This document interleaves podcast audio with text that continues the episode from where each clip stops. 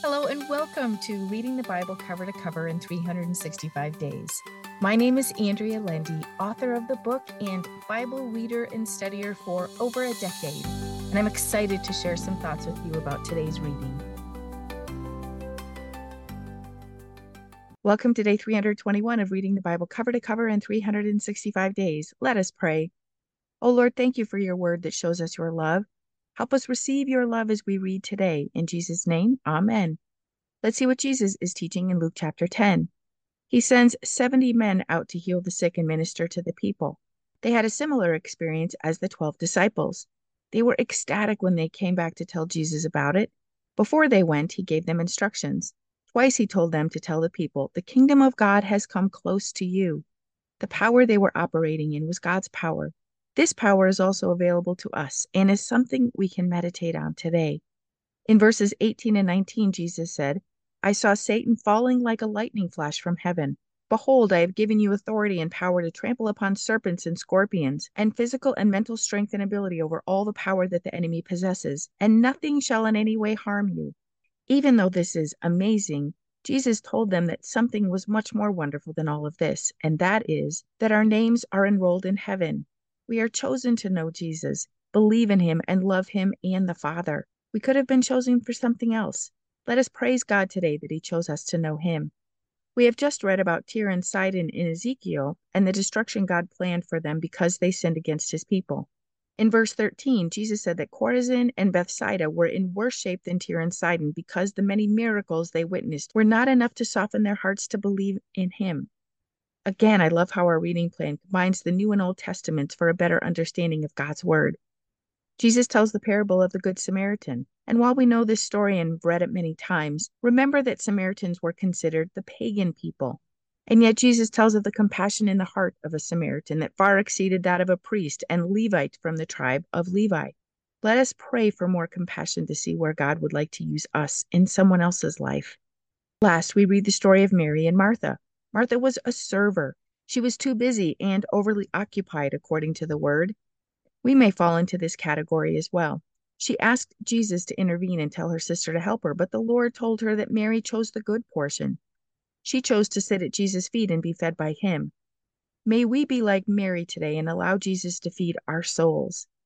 I'm excited to dive into the book of Revelations again today. John the disciple writes this book. It is a book of divine revelations given to him. I encourage you to read the introduction in your Bible because it will outline the different interpretations. Some believe the book relates to the first century alone. Some see it as primarily historical. Some view it as the ageless struggle between good and evil, God and the enemy, while others think the first three chapters are historical and the rest is yet to be fulfilled. Then there is the question about the interpretation of the thousand years. Some think of it as figurative and some regard it as literal. Whatever your view, we study this book repeatedly and continue to find new truths we can apply to our own lives. Jesus is the main character and theme in this book. Chapter 1 is an introduction. John is given a message to be relayed to the seven churches in Asia. At the time of his vision, he was banished to the island of Patmos for spreading the word of God.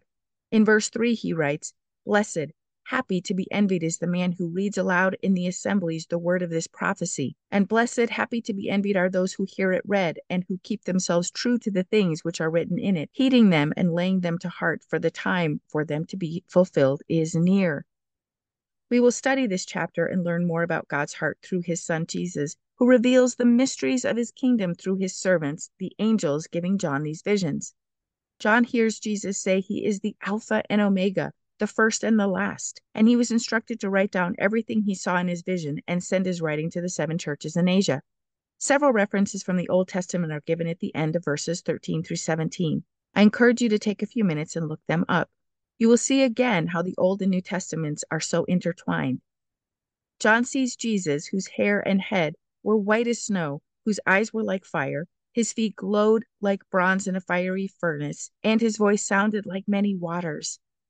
We can only imagine the power of God. I would imagine we would be extremely frightened by his might and power, yet he told John not to be afraid. As mighty as he is, he is always thinking of our comfort. In verses 17 and 18, he said, I am the first and the last and the ever living one. I am living in the eternity of eternities. I died, but see, I am alive forevermore, and I possess the keys of death and Hades, the realm of the dead. Jesus died and is alive and all powerful forever. He explains that the seven stars John saw are the seven ministers of the churches, and the seven lampstands are the seven churches to whom the message was to be given. May we see his magnificent love and power as we read the words in this book. Let's see what Ezekiel is writing in chapter 29. The Lord told Ezekiel to prophesy against Egypt. He was given this prophecy one year before the final siege of Judah. As we know, Egypt held Israelites captive for 400 years, yet Judah still believed they could rely on them in times of trouble. God warned them not to rely on any other nations. They were to depend on him and him alone. But the people became desperate and asked for Egypt's help to fight Babylon. Their hearts had grown cold, and all their actions led them into Babylonian exile. Meanwhile, the Egyptians were filled with pride. God told Ezekiel to speak against the Pharaoh because he believed he was invincible. Verse 3 says, My river Nile is my own, and I have made it for myself. He was another leader who thought he was godlike. God promised destruction would come to them and they would never rise to great stature again. In verse 17, Ezekiel starts prophesying against Tyre again. This prophecy came about 16 years after the one about Egypt. God rewarded Babylon with the wealth of Egypt because there was almost nothing gained from Tyre. We have to remember that God used Babylon as his instrument to bring judgment to his people and all the surrounding nations. No less than three times does God say, They shall know, understand, and realize that I am the Lord God who demands loyalty and obedient service. May we come to fully understand and realize that God is the great I am. Chapter 30 goes on to tell about the destruction God plans for Egypt he will destroy their idols and show them he is the Lord, God of all, and they will fear him. The Lord is against Pharaoh and will make him defenseless against the strong arm of Babylon. And again we read, They shall know, understand, and realize that I am the Lord, the sovereign ruler, who calls forth loyalty and obedient service. God is still in control of the nations today. May we turn our hearts to him. Let's see what we can learn from Psalm 140. David writes this psalm His enemies are hunting him likely when Saul sought his life. He was on the run for his life, but his confidence in God's watch over him is strong, as he writes in verse seven: 7 O God, the Lord, the strength of my salvation, you have covered my head in the day of battle. I love the last part of the last verse of the psalm. The upright shall dwell in your presence before your very face. Our everyday prayer can be to dwell in God's presence. Let us pray.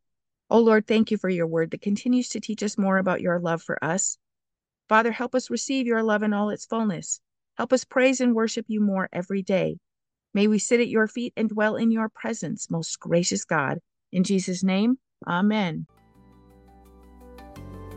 Thank you for walking this journey with me and being a faithful reader of God's Word. I pray that He shows Himself as the God who loves you deeply and cares about every detail in your life. Come back tomorrow for some more thoughts and insights as you read God's Word.